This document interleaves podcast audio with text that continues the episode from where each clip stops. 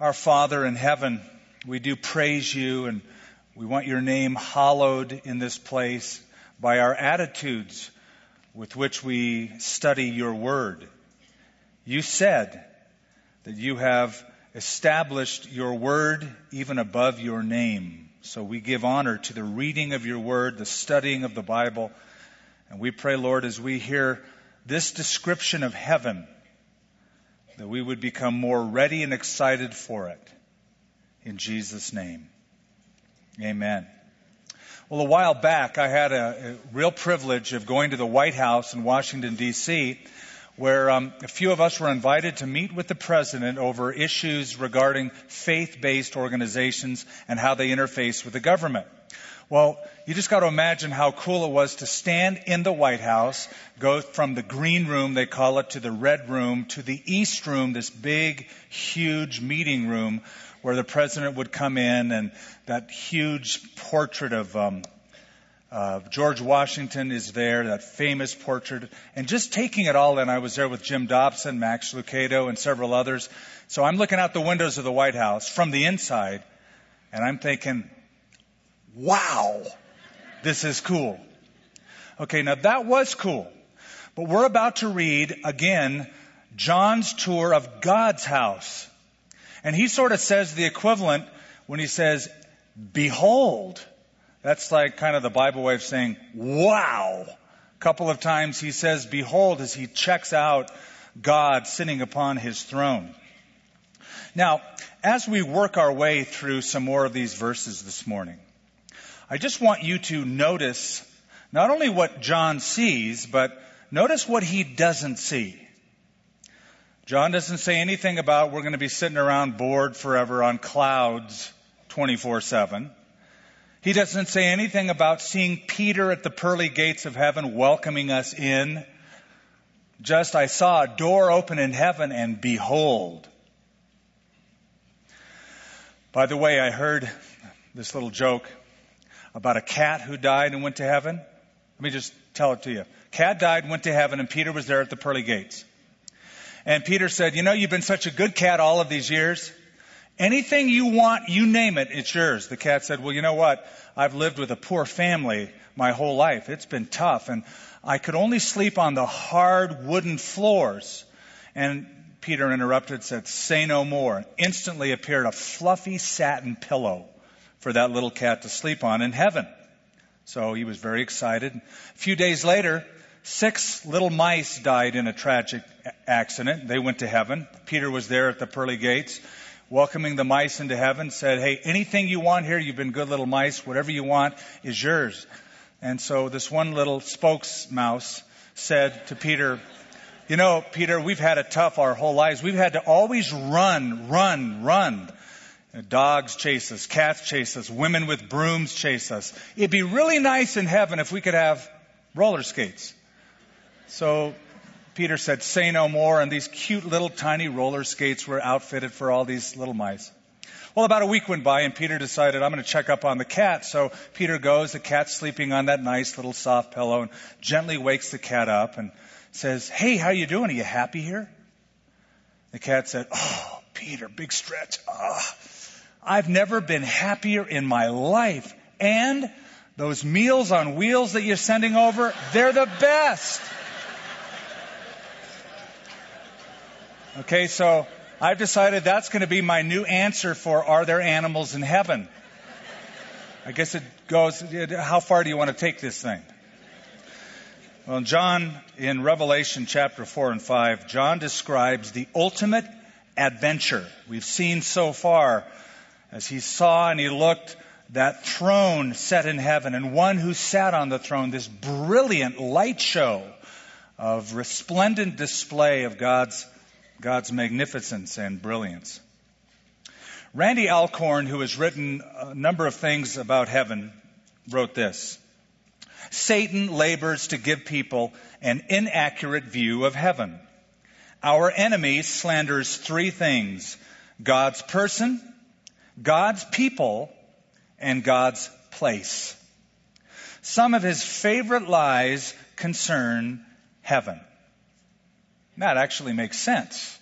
I would say that Satan has a vested interest into lying to people about heaven. Because if you remember, heaven used to be his hangout, his digs. He was forcibly evicted from heaven, and it must drive him nuts as he realizes our future home was his ex home. And so he tells all sorts of misconceptions about what heaven's going to be like. That's why it's always good to look at what the Bible says. And John chapter 4 and 5 tell us what John saw in heaven. Now, today we continue. We looked at verses 1 through 3 last time of John chapter 4. Now we turn our focus from the throne and the one who sat on the throne to what's around the throne. What the inhabitants of heaven are doing. And we find the main thing they are doing is they're worshiping. So it's safe to say in heaven, one of the things you're going to do is worship. It's not the only thing you're going to do, by the way. There are more. The Bible says you'll be given tasks to do. You will administrate in the kingdom age. You're going to help rule and reign with Christ. But one of the things you and I will do is worship. In fact, I'll put it this way. One of the few things you can do right now that you will do forever in heaven is to worship God. You see, there won't be any evangelization in heaven. We're not going to have any crusades in heaven. You won't be personally witnessing to anybody in heaven. You won't be feeding the poor in heaven. You won't be discipling people in heaven. But you will be worshiping in heaven. And that's something we can do right now. So, how did they do it and how do they do it in heaven? How could our worship now closely reflect that which goes on in heaven? Pretty exciting to even think about that. This last week, we had a sister in our fellowship go to heaven. She was on her deathbed. She was quite ill for a couple of years. And Saturday night, she was tuning into our broadcast. They would always listen at home. And she heard last week's description, what John saw in heaven. And it so captivated her, the next morning she wanted to hear it again.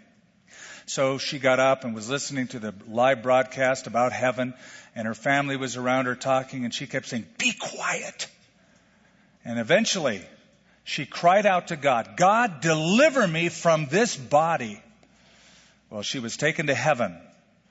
The place we were describing, the place she could only imagine in her mind's eye, today she's enjoying that very place. And the comfort of heaven, the comfort of those thoughts to her and her family was indescribable. Today, what we want to look at as we continue is two things basically. The occupants, the prominent occupants in heaven, the other ones that John sees as he looks around the throne. And then the occupation. What is their primary occupation as we see it in heaven? So let's look at uh, the others that are in heaven. John is definitely not alone. Verse 4 Around the throne were 24 thrones, and on the thrones I saw 24 elders sitting, clothed in white robes, and they had crowns of gold on their heads. Now, who are these 24 elders? Some suggest they're angels. I don't believe that. Angels are never called elders in the Bible. Others suggest these represent the 24 priests in the Old Testament. Remember, there were 24 courses in the priesthood that were administered throughout the entire year for the temple worship. Again, I don't think that's it. Uh, they were never called elders either. I think it's best to see the 24 elders as representing the whole church, and here's why. Eight times in the New Testament, believers are said to rule and reign with Christ in eternity. We're going to rule with him. We're going to reign with him. And here these 24 elders are sitting on thrones, helping administrate. So, as there were 24 priests that represented the whole nation, these 24 elders represent the whole church. And I think it's pretty definitive as you go down into chapter 5 and in verse 9 of chapter 5, you listen to the song they sing. And they say, For you have redeemed us by your blood out of every tribe, tongue, people, and nation. Only the church can sing those words. They have to be the church singing that. So the 24 elders representing the body of believers in heaven, I believe at least. Then look at verse 5. There's more. And from the throne proceeds lightnings, thunderings, and voices. Seven lamps of fire were burning before the throne, which are the seven spirits of God. Now, what on earth is that? Does that mean there are seven Holy Spirits? No, it doesn't. We know from Ephesians and from Corinthians there's one body and one Spirit.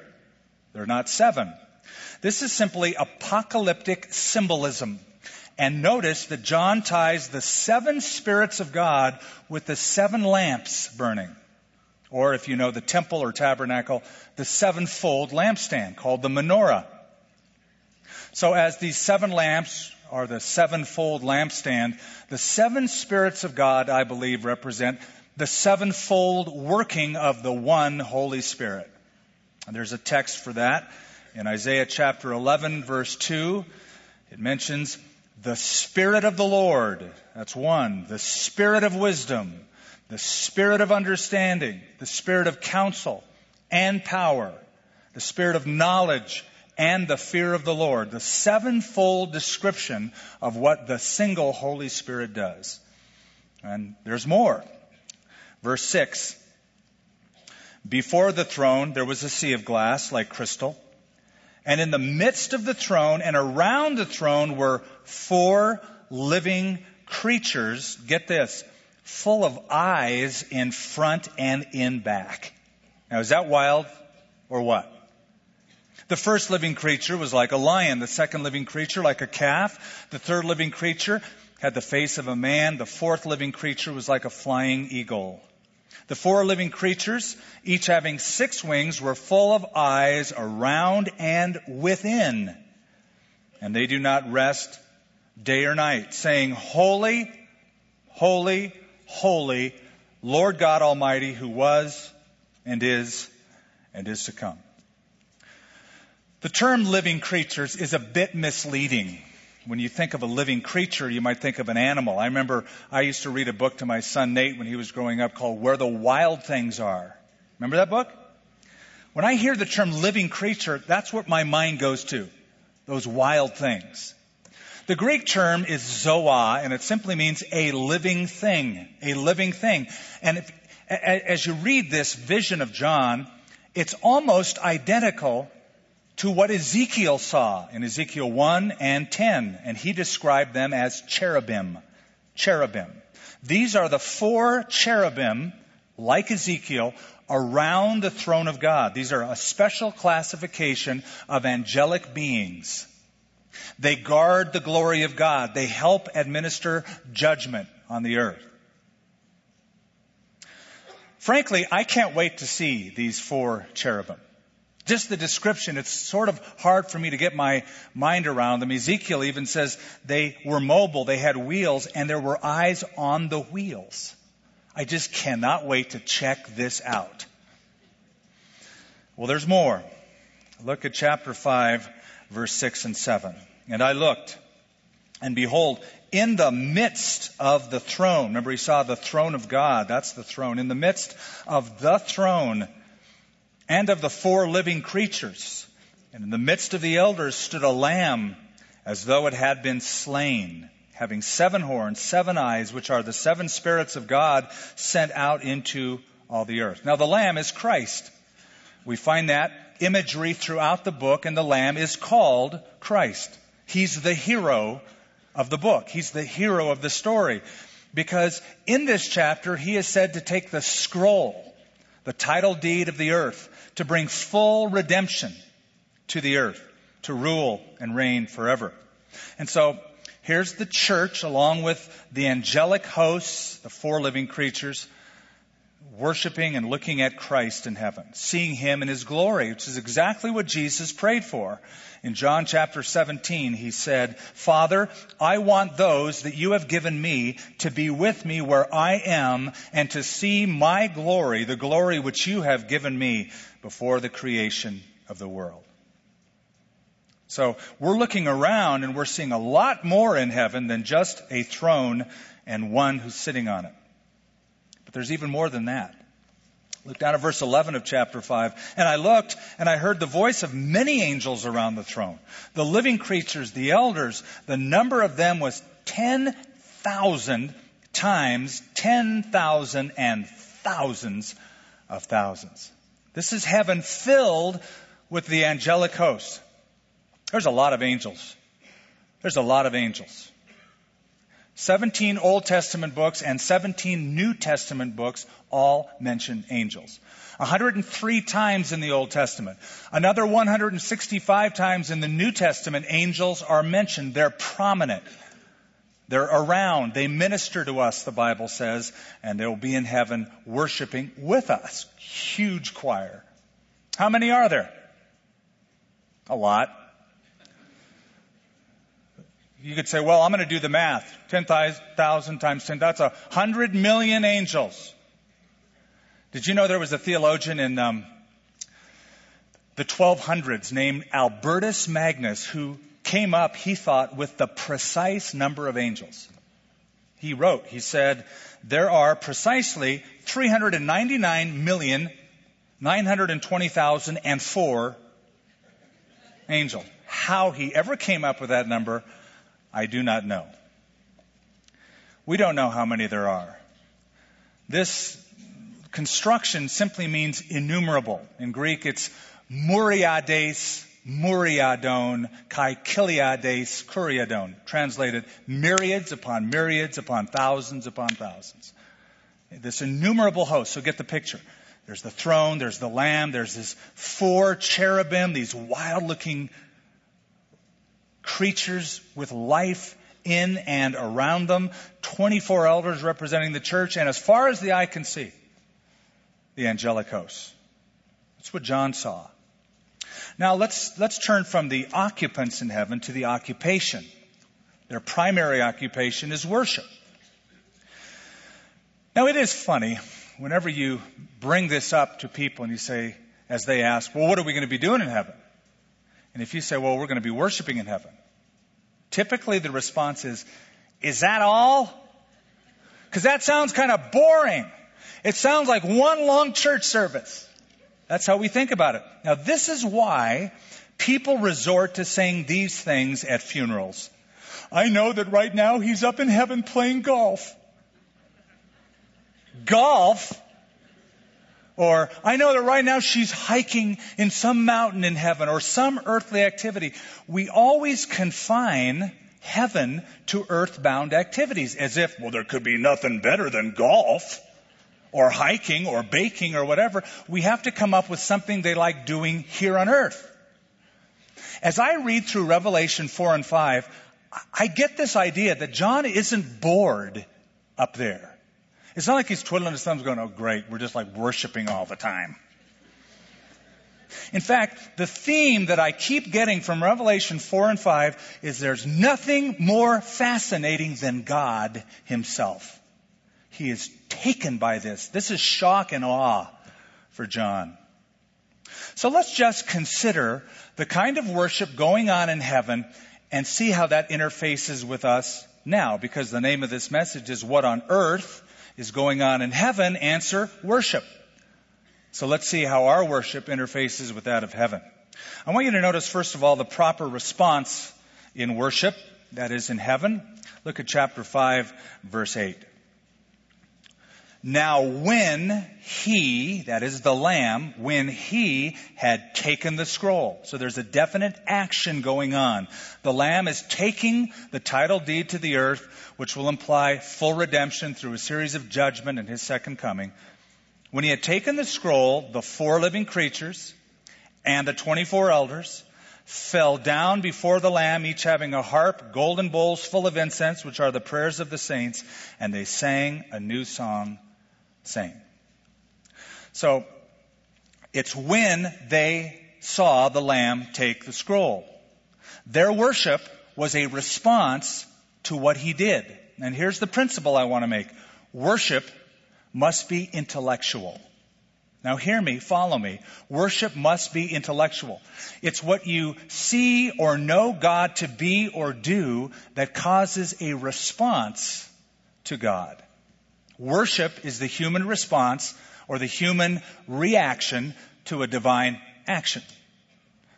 They knew what that meant when he took the scroll, and now here is the intelligent response.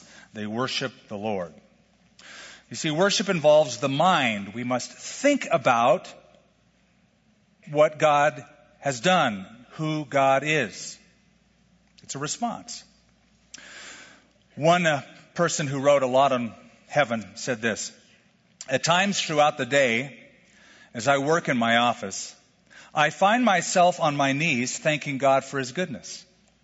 When I eat a meal with my wife, when I talk with a friend, or if I take my dog out for a walk, I worship God for His goodness.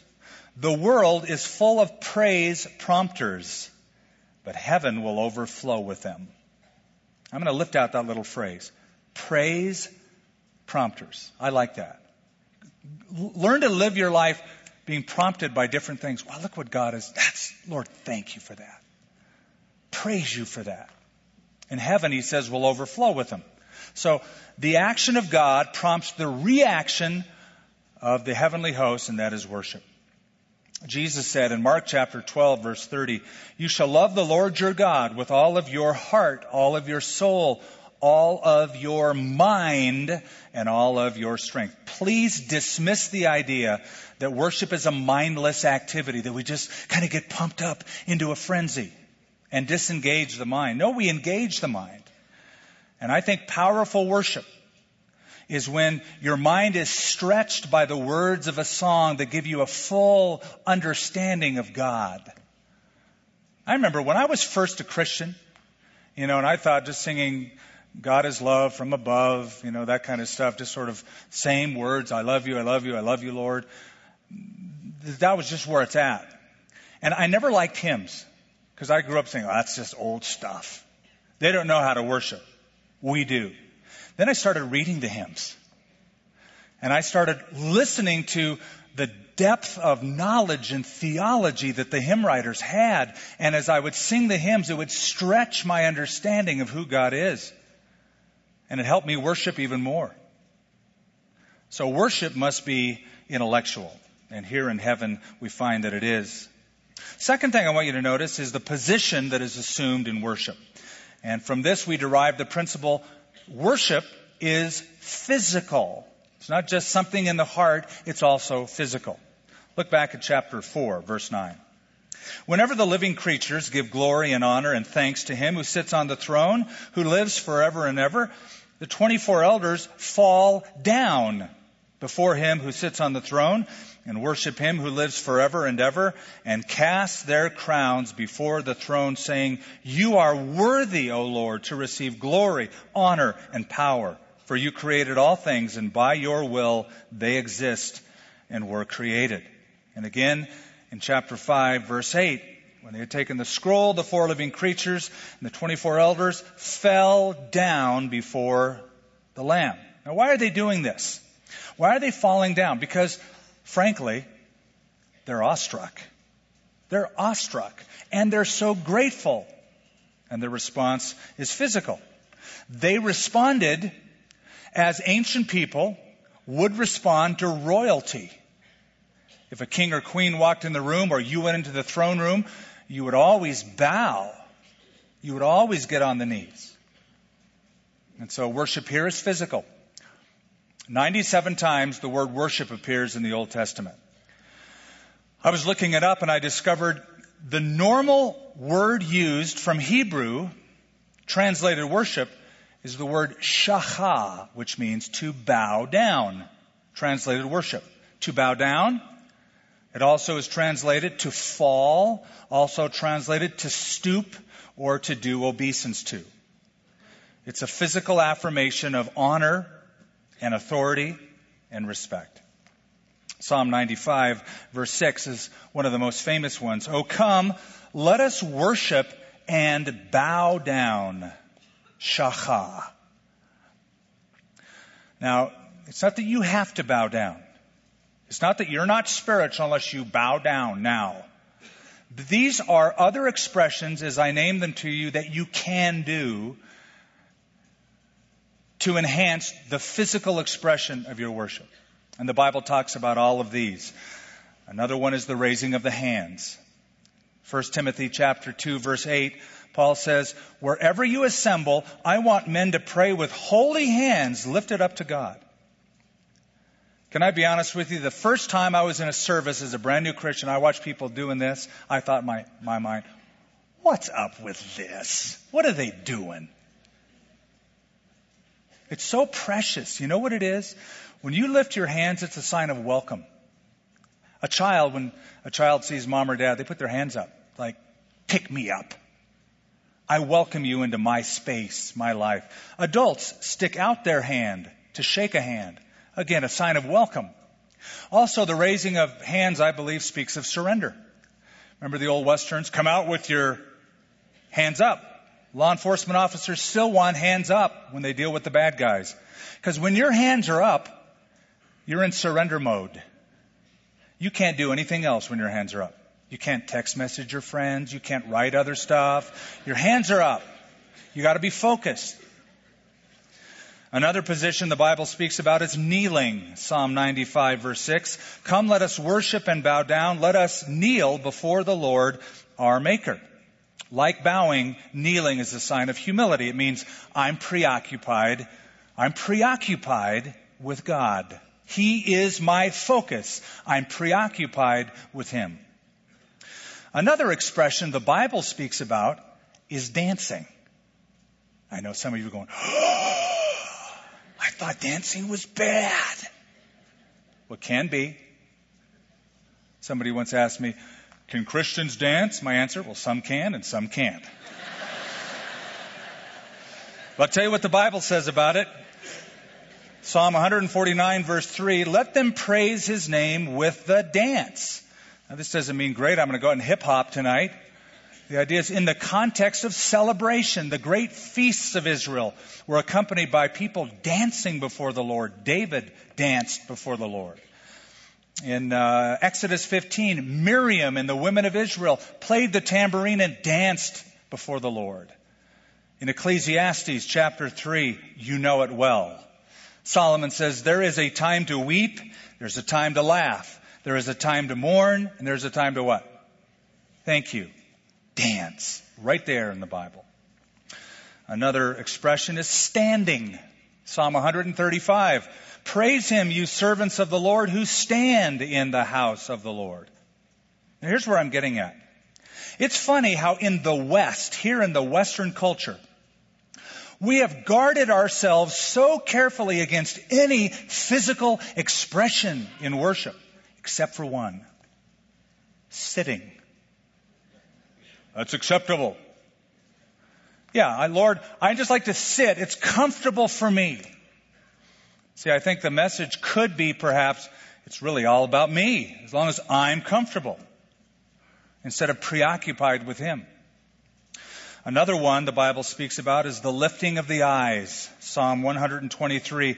Unto you I lift my eyes. That is, I look up. Jesus did this when he prayed. He lifted his eyes toward heaven. Unto you I lift up my eyes, O you who dwell in the heavens. Guess what I found? As I looked through the scripture, closing your eyes, folding your hands, not in the Bible. Doesn't make it wrong. It just didn't make God's top five. That's all. There's tremendous freedom in all of this, but these are expressions, and the physicality of worship was and is, I believe, experienced in heaven. Third thing I'd like you to notice about their worship is the possessions employed in worship. Notice in chapter 5, verse 8, they each have a harp. Now, you know, a harp is a musical instrument. Now, again, I'll be very honest with you. The first time I read this, I wasn't too excited about it. Because my mind went to the picture, great, I'm going to be sitting on a cloud with a harp, right? All day long. Now, I don't particularly like to play harp. I don't mind hearing a harp. I love it in the right context. I really do. I admire a great harpist or harpoonist or whatever it is. But the idea for me playing a harp, it's like, I don't get, and, and so I studied this and found out that the harp is an ancient trapezoidal instrument with strings that are usually strummed with a pick. So I'm thinking, my mind goes to, huh, sounds like a guitar. So heaven sounded a little cooler to me right now when I first found that out. And then I read this verse in the Amplified Bible. Let me read it to you. And each one having a harp, that is a lute or a guitar. So I thought, okay, heaven sounding really cool right about now, especially if we can put a little pickup on it. Kind of crank it a little bit. It's just my frame of reference. Here's my point. The worship of God throughout the Bible is musical. Whether they were moving the Ark of the Covenant during the time of David, whether they were dancing before the Lord after the Red Sea episode in Exodus 15, the great feast days and festivals of Israel, the, the choir that was in the temple with musical instruments and trumpets, even in battle sometimes music was involved. Psalm 150 says, Praise him with the sound of the trumpet. Praise him with stringed instruments and flutes. Praise him with loud cymbals and with clashing cymbals. So worship is musical. And I think in heaven, it's going to be awesome. It's going to be awesome. Martin Luther, sometimes he could say things like nobody else could. Martin Luther said, Next to theology, I give to music the highest place and honor. Music is the art of the prophets, the only art that can calm the agitations of the soul. It is one of the most magnificent and delightful presents God has given us. It's true, isn't it? We all love music. We play it when we work, when we're in the car, we tap to it, we move to it. It's how we're made. It's going to be in heaven. Martin Luther also said this. Listen, this is classic. If any man despises music, as all fanatics do, for him I have no liking. For music is a gift and the grace of God, not the invention of men. Thus it drives out the devil and makes people cheerful. Then one forgets all wrath impurity, and other devices. Now, the fourth and final thing I want you to notice about the worship in heaven is the kind of praise that is ascribed in worship. As you read through this, we're going to read a few verses in just a minute, you get the idea that they put their whole being into it, their whole heart. It leads me to this statement. Worship is emotional. Yes, it's intellectual, but that's not all it is. It's also emotional. Jesus said the Father is looking for worshipers who worship Him in spirit and in truth. Now, let, us look at this. Verse 9. And they sang a new song, saying, You are worthy to take the scroll and open its seals, for you were slain and have redeemed us to God by your blood, out of every tribe, tongue, people, and nation, and have made us kings and priests to our God, and we shall reign on the earth. And then I looked and I heard the voice of many angels around the throne, the living creatures, elders, 10,000 times 10,000, saying, verse 12 with a loud voice, Worthy is the Lamb who was slain to receive power and riches and wisdom and strength and honor and glory and blessing. And every creature which is in heaven and on the earth and under the earth and as such as are in the sea and all that are in them I heard saying, Blessing and honor and glory and power be to him who sits on the throne and to the Lamb forever and ever. And the four living creatures said, Amen. And the 24 elders fell down and worshiped him who lives forever and ever. They're, they're, they're into this. They're into this. Remember, Jesus said, Love the Lord your God with all your heart, soul, mind, strength. They poured themselves into it. And I read the word loud here. They worshiped him with a loud voice. You know what it, seems like to me in the Bible? It seems to me that God's into volume. Now, I don't mean just cranking up the PA. I mean your own personal, they had no PA then, just your own voice singing loud. I don't think God's into shout to the Lord all the earth shout not to the Lord. I remember I had a camp counselor one time. I wasn't involved in the songs they were singing. And he said, let me tell you something. If God gave you a good voice, then use it to praise Him. If God gave you a bad voice, give it back to Him. now you might be saying, well, I'm not a good singer. Deal with it. Because I'll say to all you non musical people, the voice that you have is the voice the Lord God Almighty gave you. And it is an adequate instrument to praise the Lord. The Bible says make a joyful noise. Anybody can do that. So you don't understand. When I sing, it's a noise, not a joyful noise. Nobody around me is joyful. I'll give you this instruction. If you don't sing well, please sing loud. Because what'll happen is there's somebody next to you who's not singing, but they have a great voice. They're going to hear you and go, oh, I got to drown that person out. and there's going to be this huge anthem of worship. Going to sound great.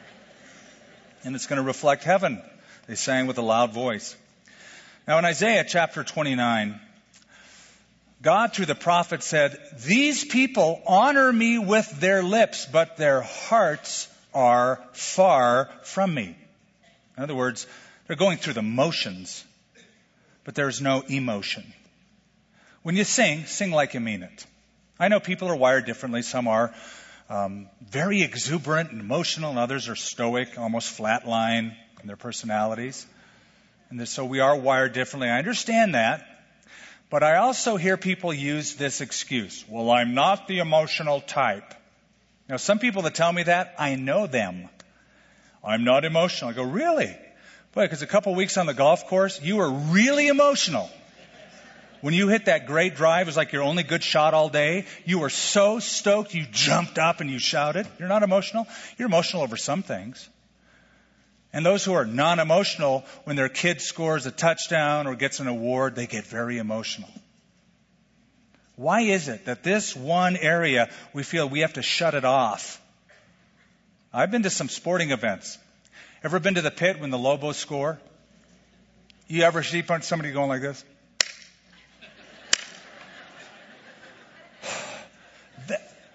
Or, or have you ever been to a concert with a big band and watch the people? Pagans know how to get excited.